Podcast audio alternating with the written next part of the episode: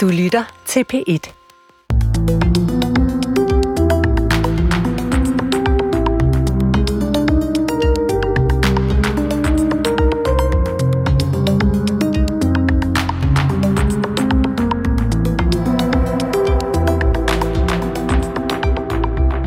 er gået ind i adventstiden, her hvor vi fejrer frelserens komme. Men hvad er han for en skikkelse, frelsermanden, Jesus? Og hvad er det for et møde mellem det guddommelige og det menneskelige, der finder sted i julen? Velkommen til Tidsånd, P1's program om troens verden. Jeg hedder Christoffer Emil Bruun, og jeg har for nylig besøgt forfatteren Peter Høeg. Over nogle dage forsøgte vi sammen at indkredse, hvad julen egentlig handler om. Og så brugte vi det relativt nyfundne Thomasevangelium til at opholde os ved det budskab, som kom fra Jesus. Det er første søndag i advent, og det er tid til første afsnit i adventskalenderen Peters Jul.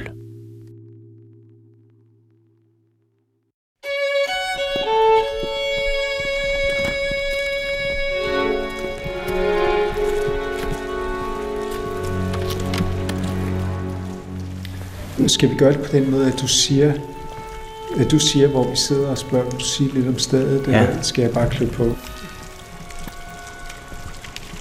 Nørre Snede er en lille by i Midtjylland med et par tusinde indbyggere. Her ligger en småkagefabrik, et statsfængsel og så Vækstcentret. Så hvis vi langsomt går herover, et slags moderne kloster, et spirituelt centrum, som har fokus på åndelig udvikling. Her på selve gårdspladsen, der er jo den store meditationssal, og der er undervisningsrum. Og derovre, hvor vi på Nordsalen, hvor vi går om lidt, der er mere undervisningsrum, og så bor her cirka 1-12 mennesker inde på selve gårdspladsen. Det er 40 år siden, den gamle gård blev købt og omdannet til et center for åndelig vækst. Og springvandet er jo bygget op på den måde, at det rummer en kvindelig form. Det er de her runde skåle og kuglen, og så en mandlig form. Der kommer omkring 7.000 mennesker til Vækstcentret hver år for at deltage i kurser, og så er der 100 fast tilknyttede til at drive stedet. En af dem er forfatteren Peter Høeg. Vækstcentret er et forsøg på at etablere det, der hedder et lægkloster. Og et lægkloster, det er ikke så strengt, som det måske lyder, men det er mennesker, der har samlet sig for at prøve at leve lidt mere intenst og hjerteligt og fordybet, end hvad så tit kan lade sig gøre. Så de mennesker, de har en eller anden form for fælles spirituel praksis. Mm. Og lad mig sige med det samme, at da Vækstcentret er, det vil i hvert fald være min beskrivelse af det, et forsøg på at grundlægge en ikke-dogmatisk og ikke-religiøs spiritualitet i Norden, så skal man måske sige to ord, hvad spiritualitet overhovedet er. Mm-hmm. Og det er jo tæt forbundet med ordet spiritus, der på latin betyder ånd, men også åndedræt. Og det handler om, eller tanken er, at alle mennesker har en essens. Det er det dybeste menneskelige i os alle sammen.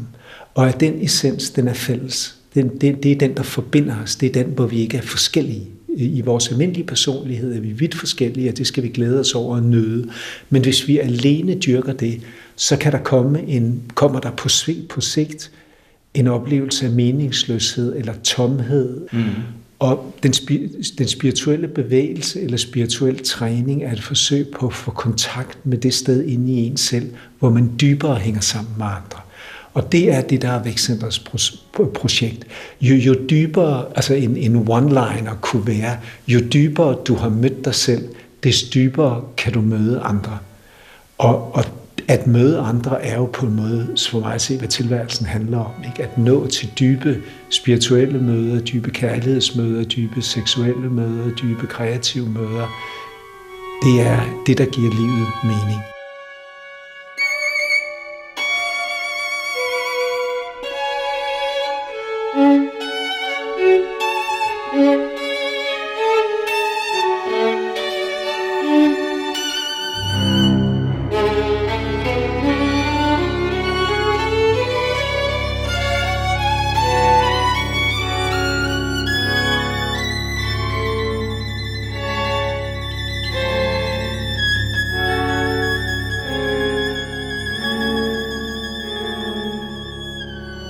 Det er ikke første gang, jeg forsøger at få Peter Høeg til at lave en adventskalender.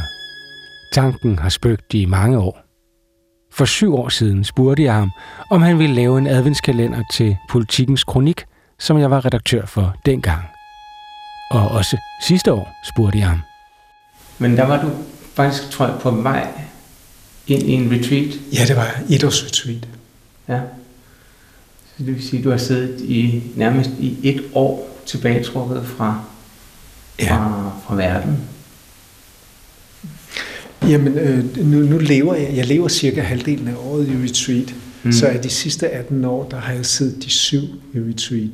Retreat betyder tilbagetrækning. Mm. Så man trækker sig tilbage. Jeg har et lille hus i et område med fredet natur, og så sidder jeg der. Mm. Nogle år har jeg skrevet, når jeg har siddet i retreat. Nogle år har jeg bare praktiseret. Nogle år har jeg siddet alene, nogle med en kærlighedspartner, nogle med små grupper. Mm. Men hvis jeg lige må vende tilbage, Christoffer, til vores første, til det her med politikken, fordi det var på en måde spændende. Det var det. Altså, jeg skrev jo en føljeton, som var en fiktiv journalist besøg i Bruxelles for at tage spørgsmål omkring EU og det, der foregik internationalt op på en spøgefuld måde. Ja. Og du var jo faktisk venlig over for teksten, men det, som skete, det var jo, at de her forfærdelige terrorbegivenheder i Paris med kontakter til Bruxelles begyndte at eksplodere, mens jeg sad og skrev det færdigt. Og det vil sige, det virkede på mig som om, at der ville komme et ubærligt sammenstød mellem det skrevnes humoristiske væren for sjov tonefald, og så de tragiske begivenheder. Så det virkede uoverskueligt at bringe det. Men det betyder jo også, at jeg, da du foreslog, at vi skulle lave det nu, så har det været lidt med rystende hånd, fordi jeg har tænkt, hvad sker der, når man møder Christoffer? Er der et eller andet med, at kommer vi i en eller anden uhensigtsmæssig samsving med den ydre verden? Og jeg mener det alvorligt, for både du og jeg er jo meget optaget af, hvad der foregår internationalt. Mm. Og vi berører jo også emner, og kommer i den her kalender til at berøre emner, der er kontroversielle. Fordi jeg kan vel godt, der skal være et overraskelsesmoment i en kalender, men jeg kan vel godt, uden at lave en spoiler alert, sige, at et genkommende tema, hver gang kommer vi til at beskæftige os, også med Thomasevangeliet, den her tekst. Og det er den mest kontroversielle tekst overhovedet i kristendommen. Og har været det i de 60 år eller siden den blev 60-70 år siden den blev opdaget eller kom til offentlighedens kendskab. Så det vil sige, at jeg har jo også følelsen af, at vi rører ved noget, der er meget kraftigt. Og det er jo heller ikke noget tilfælde, tror jeg, at vi sidder her på Vækstcentret og skal beskæftige os med den tekst, for den betyder også noget særligt for Vækstcentret. Det er nemlig den mindst dogmatiske af alle de bibelske tekster. Selve ordet tro forekommer praktisk talt ikke i Thomasevangeliet. Så det er ikke et evangelium, der opfordrer mennesker til at tro. Det er en tekst, der opfordrer mennesker til at erfare, til at praktisere. Og det er jo noget af det, vi håber, vi kan få lytterne med til. Det vil vi hver eneste gang, vil vi på et eller andet tidspunkt tage en praksis fra Thomasevangeliet og invitere lytterne med til sådan et lille stræk med den. Så der har jeg en slags følelse af, og da Vækstcentret selv er optaget af den her udogmatiske, erfaringsorienterede spiritualitet, så oplever jeg, at vi rører ved noget, både det, der betyder allermest i mit liv, men også noget, som jeg ved er omdiskuteret, eller af nogle mennesker opfattet som kontroversielt. Så jeg glæder mig rigtig meget til det her. Jeg oplever, at vi har sådan en rigtig varm og gensidig humoristisk forståelse med hinanden. Og jeg har også en følelse af respekt for, hvad vi får lov til at gøre i Danmarks Radio, og jeg håber, vi kan gøre det på en god og hjertelig og forsvarlig måde. Så det du er inde på, det er, at vi hver gang i hver udsendelse, i hver afsnit af adventskalenderen, vi opholder os ved Thomasevangeliet, også ved det evangeliums historie, altså hvordan blev det fundet, og hvad skete der så? Så vil der være en lille praksis, og vi vil også give hinanden en gave, for det er jo noget, der hører sig til julen og kalendertiden. Men vi vil begynde med et særligt tema. Og det tema, som vi begynder den her første søndag i advent med, er, hvad kommer julemanden med? Eller det var dit forslag til en form for overskrift? Ja, for jeg tænker, at det her med Jesusskikkelsen og Thomasevangeliet, det er det, der ligger allerinderst i julen, altså kernen, det er det dybeste eller den spirituelle del af julen. Mm. Men julen har jo andre lag, også andre betydningsfulde lag. Ja. Så det her med, hvad kommer julemanden med, det handler jo om at skyde sig ind på, hvad er julen egentlig, og hvad er den for forskellige mennesker. Så derfor, Christoffer, så vil jeg gerne begynde med at spørge dig, hvad er det vigtigste ved julen for dig? Ja, det har jo ændret karakter gennem tiden, vil jeg sige. Jeg så sådan en optagelse af mig selv som julemand, for det må have været 15 år siden, mine børn var små, og jeg kom ind den juleaften. De var lige akkurat den alder, hvor børn tror lidt på, at det måske er en julemand, der kommer. 2 år efter, så ville de være sikre på, at det var far, der var klædt ud, men lige der havde de det der, den lille tvivl. Og der kom jeg jo ind og sagde ho, ho, ho, og havde gaver med. Og man kan sige, at julen har for mig rigtig meget været en familiebegivenhed. Altså noget, som handlede om kærligheden til mine børn, eller kærligheden til mine forældre. Det har været sådan mit billede af julen.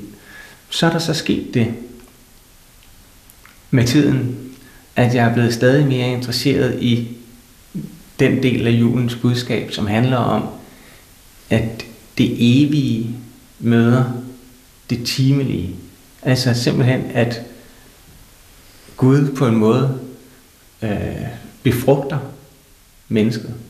menneskeheden. Og det møde er så svimlende, så at jeg hver jul forundres over det. De sidste juleaftener har jeg hver gang sådan om natten lige stillet mig ud under nattehimlen et øjeblik, ligesom det jo gjorde juleaften. Forhyrterne, der sad derude og lige pludselig så i stjernen. Jeg lige stillede mig ud og lige prøvede at opholde mig ved den svimlende tanke, at Gud lader sin egen søn føde på jorden. Så de 2 ting, som jo er vidt forskellige sådan set, det er det, som julen er for mig.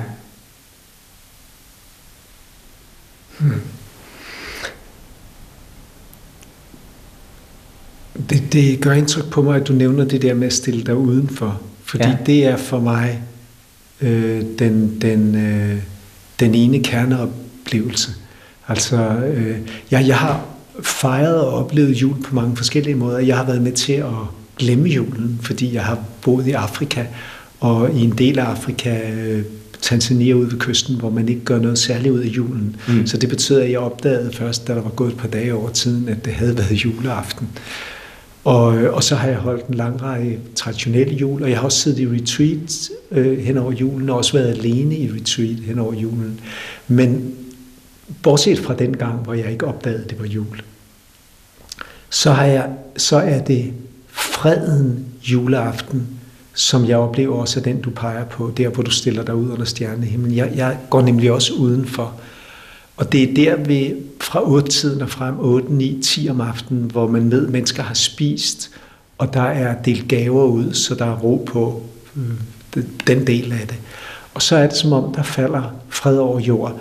Og jeg oplever, jeg mener, man kan mærke det kollektivt, at i en meget stor del af verden, der er der et øjebliks fred, som giver en slags følelse af, tænk, hvordan det kunne være, hvis man et øjeblik begravede stridsøkserne og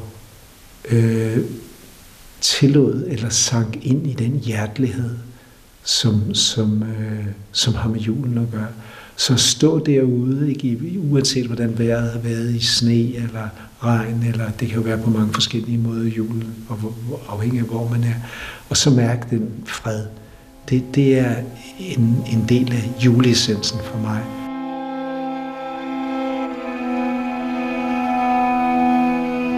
Vi har sat os i træsalen.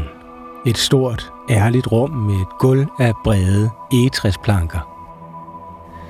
Det er flådeeg, træer den danske konge plantede i begyndelsen af 1800-tallet, for på sigt at kunne genopbygge den danske flåde, som var blevet bombet i stykker af englænderne.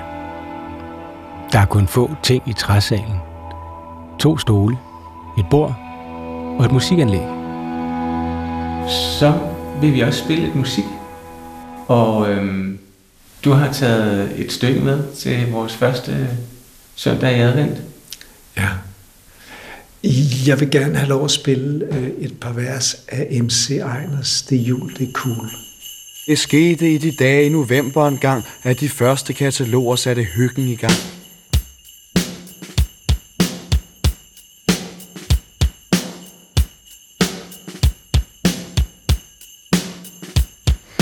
Perfekt.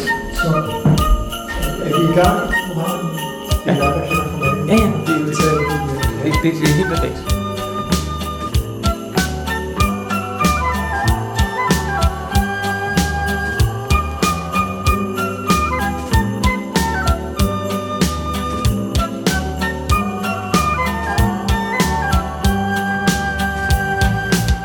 Det er cool, det er nu man hygger sig bedst. Det er julebal i Nisseland, familiernes fest. Med fornøjet glimt i øjet trækker folk i vintertøjet til den årlige folkevandring op og ned af strøget. Der bliver handlet, pakket ind, og der bliver købt og solgt. Tøst, det er snot i næsen, det er pissekoldt. Det er vinter, man forventer vel lidt kulde og sne.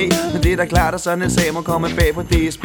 Intet vrøvler, de forsvoret, det er det helt sikre på. Men ved den første rim på sporet går møllen i stå. Folk de triver skælder ud og ser på deres uger og sparker efter invalide ynkelige duer. Der er intet man kan gøre, de sure buschauffører gør det svært at praktisere julehumør.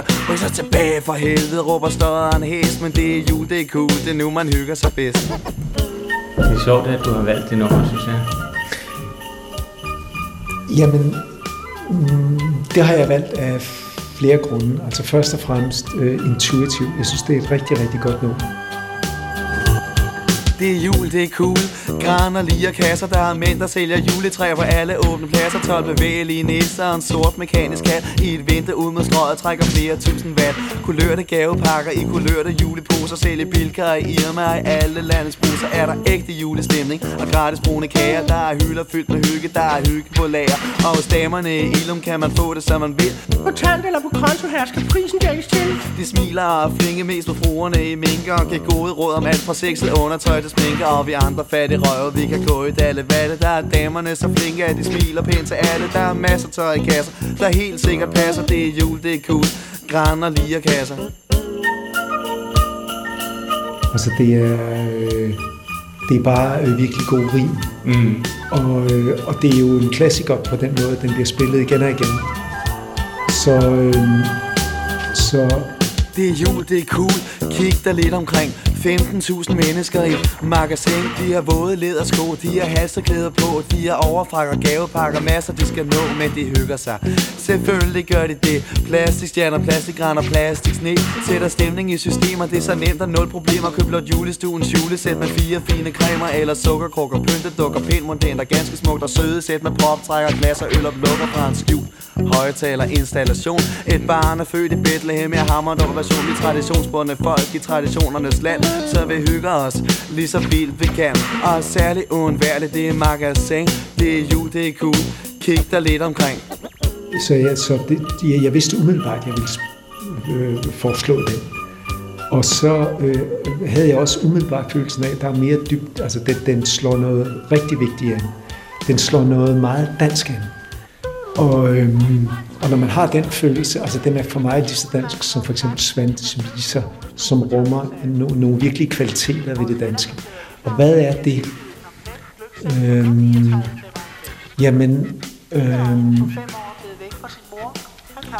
Prøv at lægge mærke, eller hvis man nu helt fra starten, og det skete i de dage, det er jo Bibelen, at de første kataloger satte julen i gang. Så det vil sige, at han forener på en ironisk måde, viser han, hvordan dybden i julen risikerer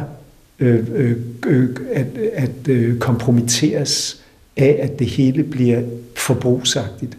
Så der er, uden at være bitter eller vred, så er der en ironisk, skarp påpegning af, hvordan nogle dybe og betydningsfulde billeder støder sammen med en overflade i den her tekst.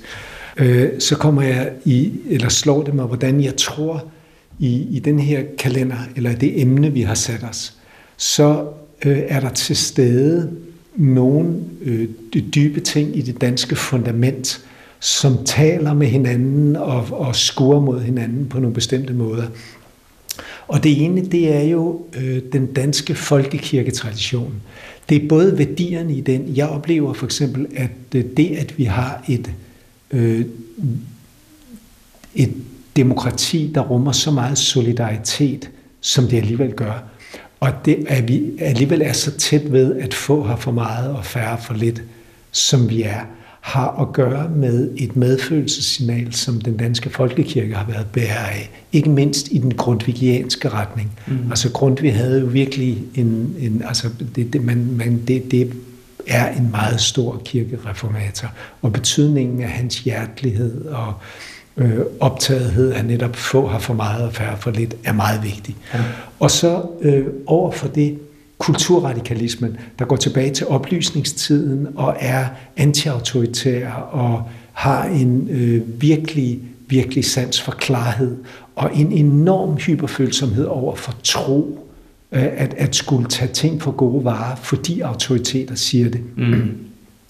Og jeg tror, at kulturradikalismens klarhed er en afgørende del af, at vi kan lave sådan en kalender som den her, overhovedet tale om, kan vi nærmere spiritualitet og filtrere unødig støj væk og komme ind til, hvad det egentlig drejer sig om.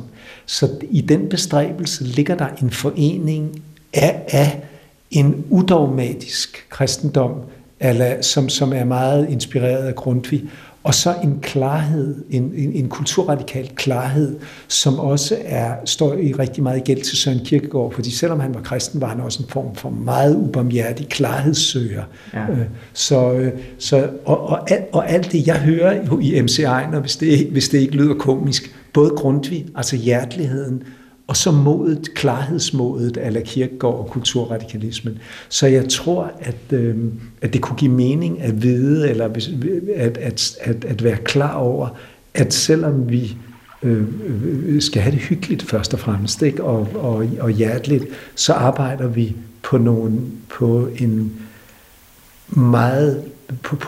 vi beskæftiger os med nogle hovedstrømme under det, som Danmark er i dag. Mm. I hvert afsnit af den her adventskalender vil Peter Høeg og jeg selv opholde os ved et særligt emne.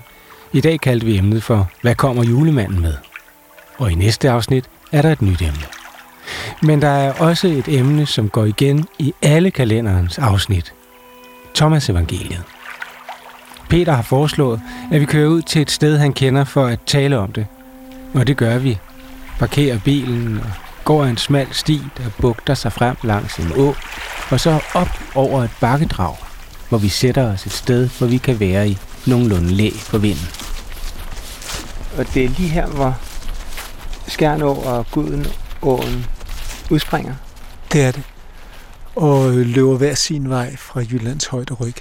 Og vi sidder og ser ud over et meget smukt istidsmorænelandskab. Stort smukkere får man det jo ikke. Med søens vandflade, og så de her stejle moræneskranter, som vi har sat os på. Det siges jo, at der er nogle natursteder, der er såkaldte power spots, der har en særlig energi. Og hvis det er rigtigt, så vil jeg tro, at Rørbæk Sø var sådan en power spot. Så vi skal jo tale lidt om Thomasevangeliet, men en af grundene til, at vi er taget herud, det er jo, at man mener, at Thomasevangeliet er blevet gemt af munke på det kloster nær ved Nag Hammadi i Ægypten, som er det første kristne kloster, man ved om. Og i urmenigheden, altså kristendommens begyndelse, Der var ikke et skel mellem, hvilke tekster man måtte læse, eller hvilke man ikke måtte læse. Det var, altså mens Jesus levede, og de første, måske op til 100 år bagefter, var det fritstillet. Mm. Altså der var en række vidnesbyrd omkring, hvad han havde sagt og hvad han havde undervist i. Og så senere, i løbet af mellem år 100 og 200, der begynder at komme en dogmatik, og der udkrystalliseres en præstestand, der begynder at bestemme, og så begynder der at komme en doktrin, der udvælger en kanon, altså udvælgte tekster, og så begynder der at blive lagt fast. Og sandsynligvis har munkene gemt nogle af de tekster, der blev forbudt. Ja. Og i den forbindelse Thomasevangeliet. Så, og det kloster ligger netop ved Nilen, så de har set ud over sådan en vandflade. Så når vi har sat os her, Christoffer, er det jo også for ligesom at connecte lidt til den udsigt, som de praktiserende har haft dengang. Ja. De har jo været praktiserende, det er jo vigtigt at huske. Det er kun i vores del af verden, i protestantismen, og altså i det, der hedder Vestkirken, det vil sige katolicisme og protestantisme, at mystikken, altså træningsdelen, religionens esoteriske side, det vil sige den indre side, erfaringssiden, den forsvinder og bliver afløst af ydre regler. Og så, og det, der er specielt ved Thomasevangeliet, det er jo, at Thomasevangeliet er i virkeligheden kun består af to ting, det, nemlig forkyndelser af rigets forkyndelser, det vil sige meddelelse om, at det guddommelige eller højere bevidsthed kan nås nu og her. Det er den ene del af det, og den anden del, det er praktiske anvisninger på, hvad man kan gøre for at nå det, eller for at komme i kontakt med de bevidsthedstilstande. Mm.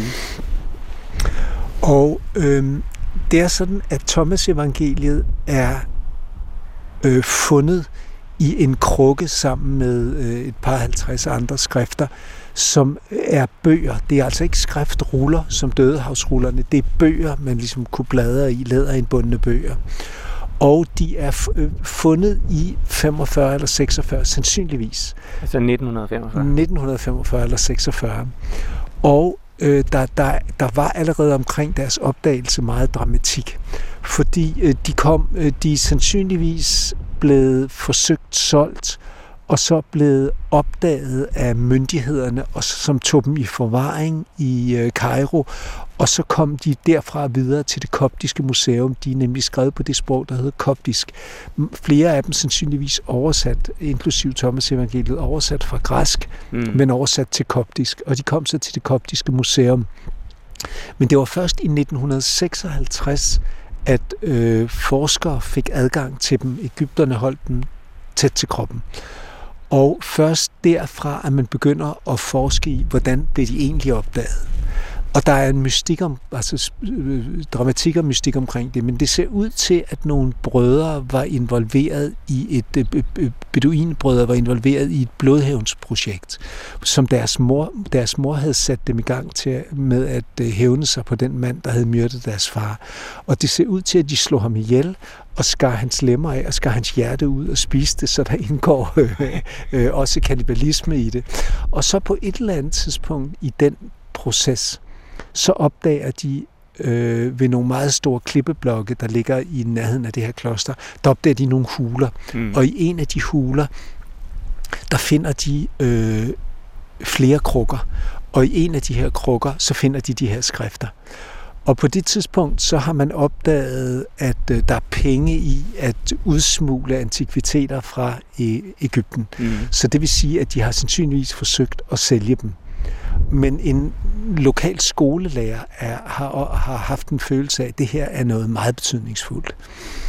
Og så bliver de på en eller anden måde beslaglagt, og myndighederne får fat i dem. Og det er så derfor, at de ikke går tabt, eller der ikke går flere tabt, som så. Måske nogen er blevet brændt. Altså, nogle af brødrene fortalte, at de brugte nogle af dem til at fyre, eller moren brugte nogle af dem til at fyre på ilden. Men altså, det er rigeligt, der er bevaret endda. Ja. Og her får Danmark en vigtig rolle, fordi i 1956, der har man så samlet en gruppe af forskere, primært engelske, men også den unge teolog Søren Giversen, som kan koptisk. Det er derfor, han er udtaget. Og koptisk, det er sådan en slags oldegyptisk. Ja. Og de er så taget til Kairo, og så bryder Suez-krisen ud. Mm. Og der bliver alle englændere udvist af Ægypten, og deriblandt de engelske forskere. Fordi Storbritannien jo er en del af hele den konflikt. Ja, og det betyder, at pludselig er Søren Giversen den eneste, der får adgang til det koptiske bibliotek, til de her skrifter. Og han kan meget hurtigt orientere sig i det og finde frem til at spotter Thomasevangeliet som en tekst, som han umiddelbart har fornemmelse af, har stor betydning. Og han har så beskrevet, hvordan han sidder der alene på salen med de her dokumenter og kan mærke deres alder. Og så læser han begyndelsen til Thomasevangeliet, som lyder sådan her: Dette er de hemmelige ord, som den levende Jesus talte, og som Didymos, Judas, Thomas skrev ned. Og Søren Giversen har mange gange siden fortalt, hvordan det øjeblik rejser hovedet sig på hans hoved. Og der føler han, at han er meget tæt ved den historiske Jesus. Så det, der er vores plan, Christoffer, det er jo fremover at prøve at skyde os ind på, hvad er det så, Thomasevangeliet i dybere forstand handler om, og hvad siger det om Jesus?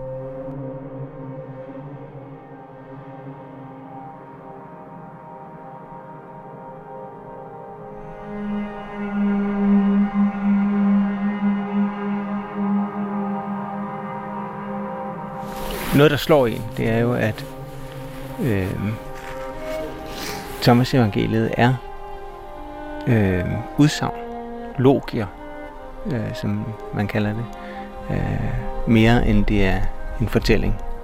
Det er en række udsagn, og derfor er det også en meget ren tekst i forhold til at forstå, hvad ikke så meget hvem Jesus var, men hvad var hans budskab.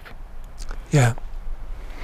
Altså, det består jo af 114 logion eller Jesus ord. Og vi kan måske bare læse et par stykker uden at foregribe, hvad vi kommer til som mennesker, eller de lyttere, der ikke lige måtte have kun Thomasevangeliet udenad, får en fornemmelse af teksten. Så efter indledningen, som jeg citerede lige før, så kommer det første logion, der simpelthen starter sådan her. Og han sagde, den, som har fundet meningen med disse ord, skal ikke smage døden. Og Logion 2, Jesus sagde, den, der søger, skal ikke holde op med at søge, før han finder. Og når han finder, skal han blive rystet. Og når han er rystet, skal han undre sig, og han skal være herre over alt. Og vi tager det tredje med os. Jesus sagde, når de som leder jer siger til jer, se riget af i himlen, så må himlens fugle jo være forud for jer. Når de siger til jer, det er i havet, så må fisken jo være forud for jer. Nej, riget er i jeres indre og for jeres øjne. Når I kender jer selv, der skal I blive kendt, og I skal vide, at I er sønner af den levende fader. Men hvis I ikke kender jer selv, der er I fattigdom. Ja, I er fattigdommen. Peter, du vil på baggrund af nogle af de her udsagn, de her Jesus ord, give en form for praksis, en form for øvelse, er det ikke andet? Jo, altså, og jeg vil til udgangspunkt faktisk lige præcis i det her tredje logion, som vi læste, som handler, hvor Jesus peger på betydningen om at kende sig selv.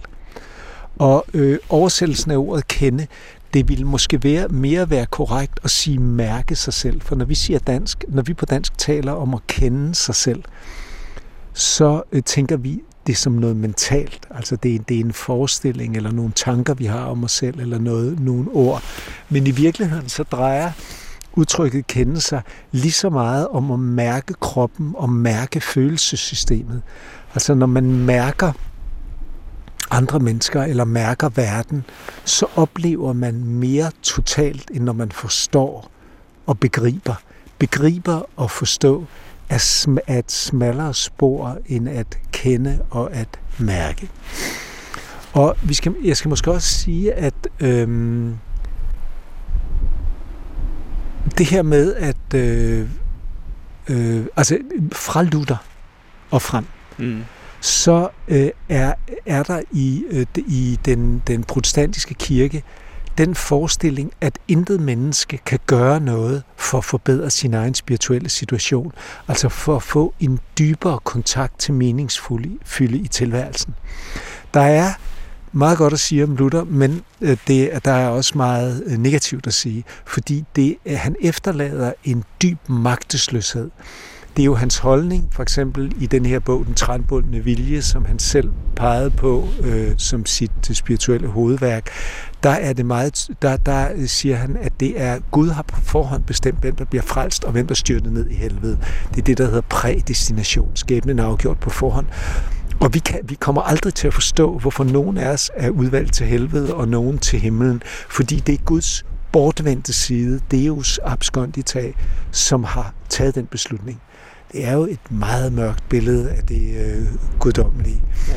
Og det man kan sige, eller det som i hvert fald er min forestilling, og som er Thomasevangeliets holdning, det er, at vi, det enkelte menneske, kan gøre noget meget dybt for at forbedre sin egen livskvalitet, for at forbedre forholdet til dybere aspekter af en selv. Og som vi har sagt tidligere, så er det, jo dybere man mærker, eller kan mærke sig selv, des dybere kan man nå andre. Og det er jo helt enkelt, så vi ikke gør det, vi skal gøre om et øjeblik sammen til noget mystisk. Som vi sidder her, Christoffer, så er det jo sådan den del af os, som vi ikke kan mærke. Altså den del af vores krop, for eksempel, vi ikke kan mærke, og noget ligger jo altid i mørke. Mm. Og den del af vores følelsessystem, vi ikke kan mærke, kan vi jo ikke bringe ind i kontakten. Jeg kan jo ikke høre eller mærke dig med den del af mig, som ikke er tilgængelig for mig. På den måde er vi jo også store psykofysiske sensorer, der mærker den andens signal, og den del af os selv, vi ikke har adgang til, kan ikke mærke den anden. Så praksis handler om at forbedre kontakten til en selv, til ens krop og følelsessystem og forståelsesapparat, for at mærke andre mennesker bedre, og for at bringe sig selv klar til udtryk i verden. Så enkelt er det. Og som vi sidder her, så handler det for mig at se rigtig meget om pausen.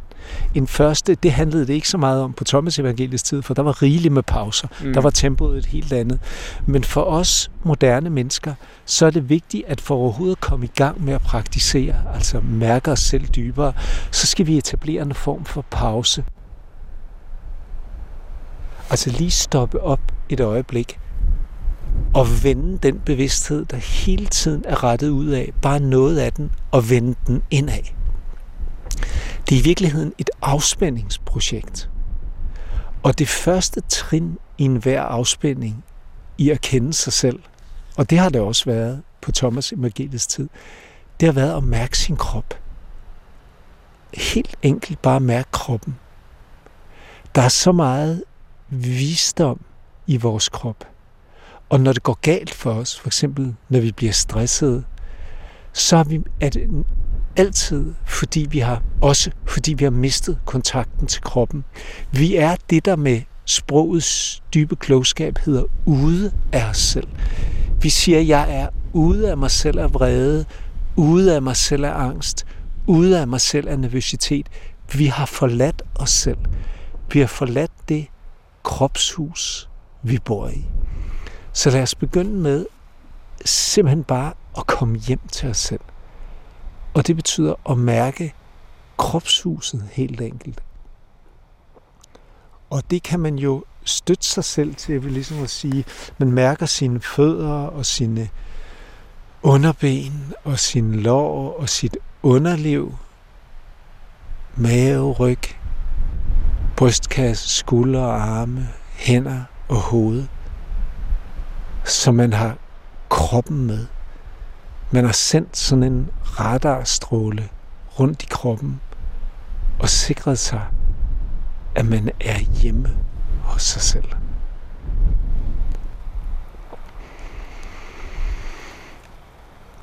Og det kan man så fordybe, hvis man tager vejrtrækningen med. åndedrættet, ikke bare i udtrykket. Det siger noget om, at bare det, at vi mærker vores vejrtrækning, og lad os gøre det sammen, som vi sidder her. Og det er jo helt enkelt bare at sikre sig, at der er plads, ikke mindst nede i maven, til den udvidelse af brystkassen, som vejrtrækningen består af. Og bare det helt enkle at supplere den kropsligt baserede pause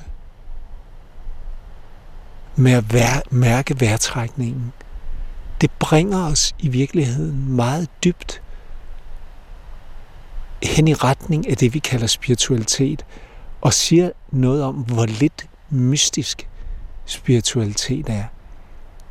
Det handler om at mærke eller bevæge os ind mod vores menneskelige essens.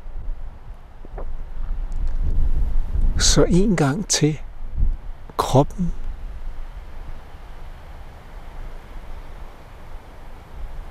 Og i kroppen vejrtrækningen.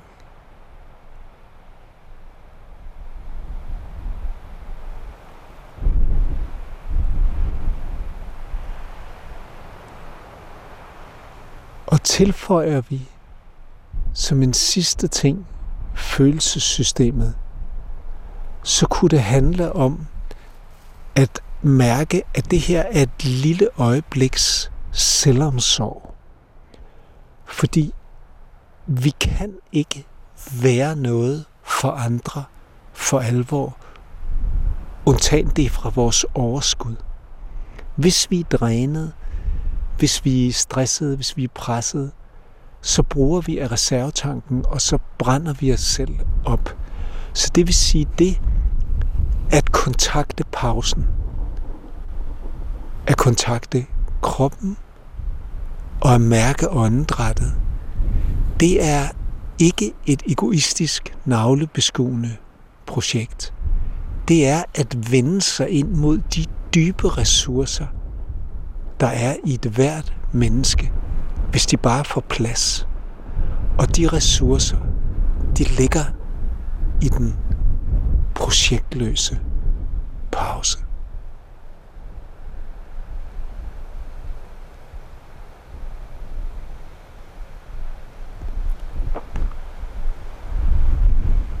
Og det kan gøres hvor som helst.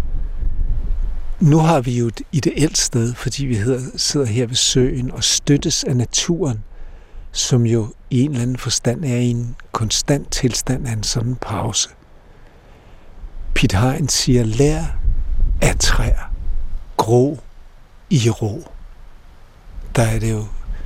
Så vi er støttet af det, men når man sidder på lokum, eller man læner sig et øjeblik tilbage i kontorstolen, og så bare 10 sekunder, kroppen, åndedrættet, og så den her følelsesmæssige venlighed over for en selv, den selvomsorg, der hvis den er balanceret, også altid bagefter vil flyde ud til andre mennesker som et overskud. Det kan vi et eller andet sted kontakte hvor som helst og når som helst. Og vi behøver ikke at klæde os som hverken buddhister eller kristne eller hinduer eller noget som helst. Og vi behøver ikke at melde os ind i en sekt. Det er et eller andet sted basal mental hygiejne. Og det findes massivt i Thomasevangeliet.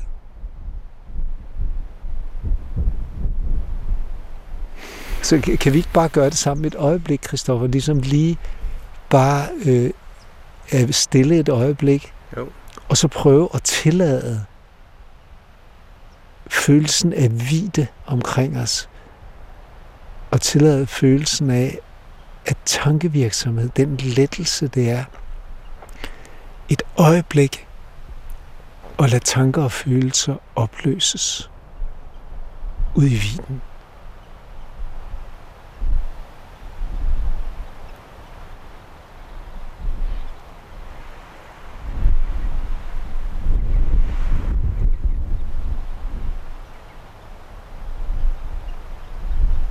På bakkedraget ved Rørbæk Sø sidder vi, Peter Høeg og jeg, og mærker efter. Men vi sidder på et termounderlag, så vi ikke kommer til at fryse. Thomasevangeliet har vi taget hul på ved at forsøge at forbinde os med de kirkefædre, som for næsten 2000 år siden gemte teksten væk i en krukke ved deres kloster i Ægypten. Vi kører tilbage til Vækstcentret for at afslutte det her første afsnit af adventskalenderen med et lille ritual. I hver afsnit vil vi give hinanden en gave. Har du fået mange gode gaver i dit liv, Peter? Ja, det synes jeg. Ja. Altså, og undskyld banaliteten, men jeg har selve livet af en morgengave, som Haltern Rasmussen skriver. Ikke? Ja. Altså, jeg får lov at være i live i den her fantastiske og problematiske tid, ikke, som er verdenshistorisk helt enestående, hvor der er kriser i et omfang og en dybde, menneskeheden aldrig har set før, og muligheder i en omfang og en dybde, det er aldrig, som aldrig er set før. Og altså for at connecte til det, der er vores tema, altså spiritualitet, så er det første gang i verdenshistorien, at alle de store religioner, alle de store træningssystemer, spirituelle træningssystemer, er tilgængelige. Altså de mest hemmelige bøger inden for den tibetanske buddhisme, Jyllands Sø, verdens mest, The Basic Space of Phenomena, verdens mest hemmeligholdte bog, skrevet ud af en oplyst tilstand og beregnet til at blive læst i en oplyst tilstand, ligger på nettet, ikke? Ja. Og Thomasevangeliet, en tekst, som munkene gemte omkring år 400 af angst for at blive slået ihjel, eller fordi de ikke måtte læse den, og nu er den tilgængelig på nettet. Ja. Så det er en fantastisk tid. Og så er der jo, når man giver en gave, og jeg sidder her med en og får papiret til at rasle. Mm-hmm. Jeg har en lille gave til dig, Christoffer. Og som jeg sidder med det her, så får det mig til at tænke på, hvad er essensen af det at give en gave? Jamen, det er jo et eller andet, der har betydning for mig. Og så prøver jeg, om der kan komme et møde i stand. Mm. Altså, jeg kommer til at række dig noget, som er et dybt symbol for mig. Og så har jeg et håb om, at det giver en eller anden genklang i dit system. Jeg vil gerne nå dig, jeg vil gerne nå dit hjerte, jeg vil gerne gøre noget for dig. Og så tror jeg, at det er samtidig vigtigt, at jeg skal gøre mig klart, jeg skal sætte gaven fri. Fordi, hvad nu, hvis det her ikke siger dig noget? Og så skal jeg være parat til at slippe det, og blive inde i mig selv, fordi jeg kan risikere at forlade mig selv sammen med gaven, hvis jeg går ud af mig selv i håbet om, hvordan du vil reagere, så mister jeg mig selv. Og det tror jeg er en risiko ved mange gaver, og også mange julegaver, hvis mennesker bliver skuffede. Så jeg tror, at en del af gavens hemmelighed er på forhånd at prøve at gøre sig fri af, hvordan den kommer til at virke på den anden. Og så bare vide, jamen jeg har grebet ind i mig selv på et godt sted, og fundet noget, der var lige tilpas til Christoffer, og så må jeg se, hvad der sker. Og så er der den der lette fryd i, at jeg har pakket det ind, og prøvet, og så bliver der åbenbart en lille hemmelighed nu. Den er i hvert fald flot pakket ind. Nej, det er i hvert fald noget te. Altså nu kommer den forklaring, som er nødvendig for at dyrke denne her gaves. Jeg er et te-menneske. Hemmeligheder, det har jeg lagt mærke til, fordi vi har jo allerede nu drukket flere kopper te sammen. Ja. Jamen, Christoffer, jeg har jo boet i Afrika, og mine 3 døtres mor er jo afrikaner. Og der i Østafrika er der mange, mange tehuse, hvor der over ilden hænger en gryde. Og den te er lavet på de teblade, som er finbladet te fra Kenya. Og det her er den fineste kvalitet. Wow. Og så er der mælk i, og den te trækker ud i mælken med en meget sådan smuk, varm, gylden farve og en intens tesmag. Og så river man frisk ingefær i vand først, og så tilsætter man en lille smule mælk, og derefter teen. Så jeg vil lave den for dig i aften, så du smager den. Ej, og der får man så væske, kalorier fra sukkeret, nogle proteiner fra mælken, og så det der meget specielle løft, som ligger i ingefær, som er jo ikke, det er jo ikke speedende, som kaffe kan være, men det er et varm form for løft. Og for mig er julen meget tæt knyttet til varme drikke, og overhovedet er noget, en af de værstlige ting, jeg virkelig sætter pris på, det er te. Så det er for mig et ritualiseret, og den her te er jeg, hvad skal vi sige, afhængig af i det ords positive forstand. Jeg skal have den en gang om dagen. Ja, ja. Så jeg glæder mig til at servere den for dig i aften og se, om du vil være enig med mig i, at det er noget særligt. Det glæder jeg mig til. Jeg glæder mig til at smage det, og så er det jo også ret vidunderligt. Så har du givet det til mig, og så tager jeg det her med hjem, og så laver jeg måske en tilsvarende kop te til min kæreste eller mine sønner. Og så vandrer gaven, som du beskriver det videre, like ripples in water. Ja. Tak. Den er jeg glad for. Dejligt. Ja. Og jeg synes også, det er spændende, at du har valgt noget, som ligesom rakte tilbage til en del af din fortid. Så nu skal man jo ikke afsløre sin egen gave, men den er ikke helt så fint pakket ind som din, og den er en meget lille gave. Men det er den her.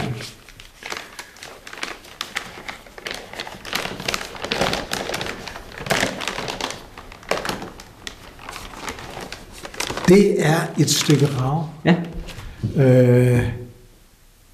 Og det er et meget smukt, det er et uigennemsigtigt stykke rav, der de findes i forskellige slags. Jamen, det gør de. Og det har den her lethed, og når jeg slår det mod tænderne, den her helt anden karakter end glas. Og vil du ikke fortælle lidt om, altså udover at det er et fantastisk materiale, og vigtigt for mig, vigtigt for alle mennesker, og også har en spirituel betydning, og var ædelsten i vikingetiden og så videre. Vil du ikke fortælle lidt om, hvad det betyder for dig? Når jeg ligesom tænkte på ravet som en gave nu her til dig, lige præcis i dag her, første søndag i advent, var det havde flere grunde, men en af dem er, at vi har talt om mørke og lys. Og der er jo det med rav, at lyset skinner i det. Det er sådan, man finder det. Så når man går på stranden, så er det ligesom, så må man kigge efter det sted, hvor lyset bliver optaget af materialet. At det skinner igen på en anden måde, end alle de andre ting på stranden. Og det, på den måde synes jeg, at det har sådan, det bærer lyset i sig på en vis måde. Og så stammer det fra Fanø, fra stranden der, hvor jeg er kommet hele mit liv, og det er sådan virkelig en del af min opvækst og sådan min erindringsverden. Det er det der med at gå på den strand. Det er jeg meget, meget glad for. Jeg har kun i mit liv én gang som meget lille fundet et lille bit stykke Vesterhavet. Og når du nu beskriver, hvordan det er som om det rummer over millionerne, og de sunkne skove, hvis harpiks og så videre, så får jeg jo nogle ord, eller en forklaring, eller en tilgang til, en ny tilgang til stoffet. Ja. Så det er jeg rigtig glad for.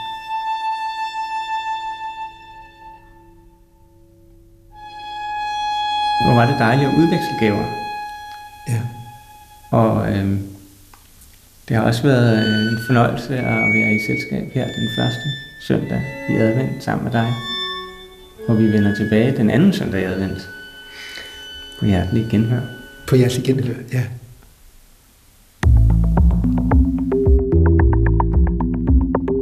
I næste afsnit af adventskalenderen Peters Jul med forfatter Peter Høeg og Christoffer Emil Bruun.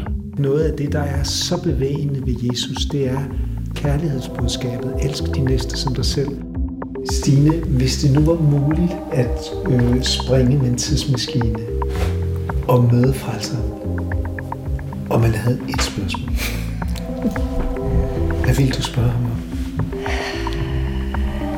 Man klamrer sig jo til sin kønsidentitet, så når man begynder at opdage mere rummende kvindelige kvaliteter inde i sig selv, så kan der komme en slags rystelse. Det var helt vildt at blive spurgt om det, synes jeg.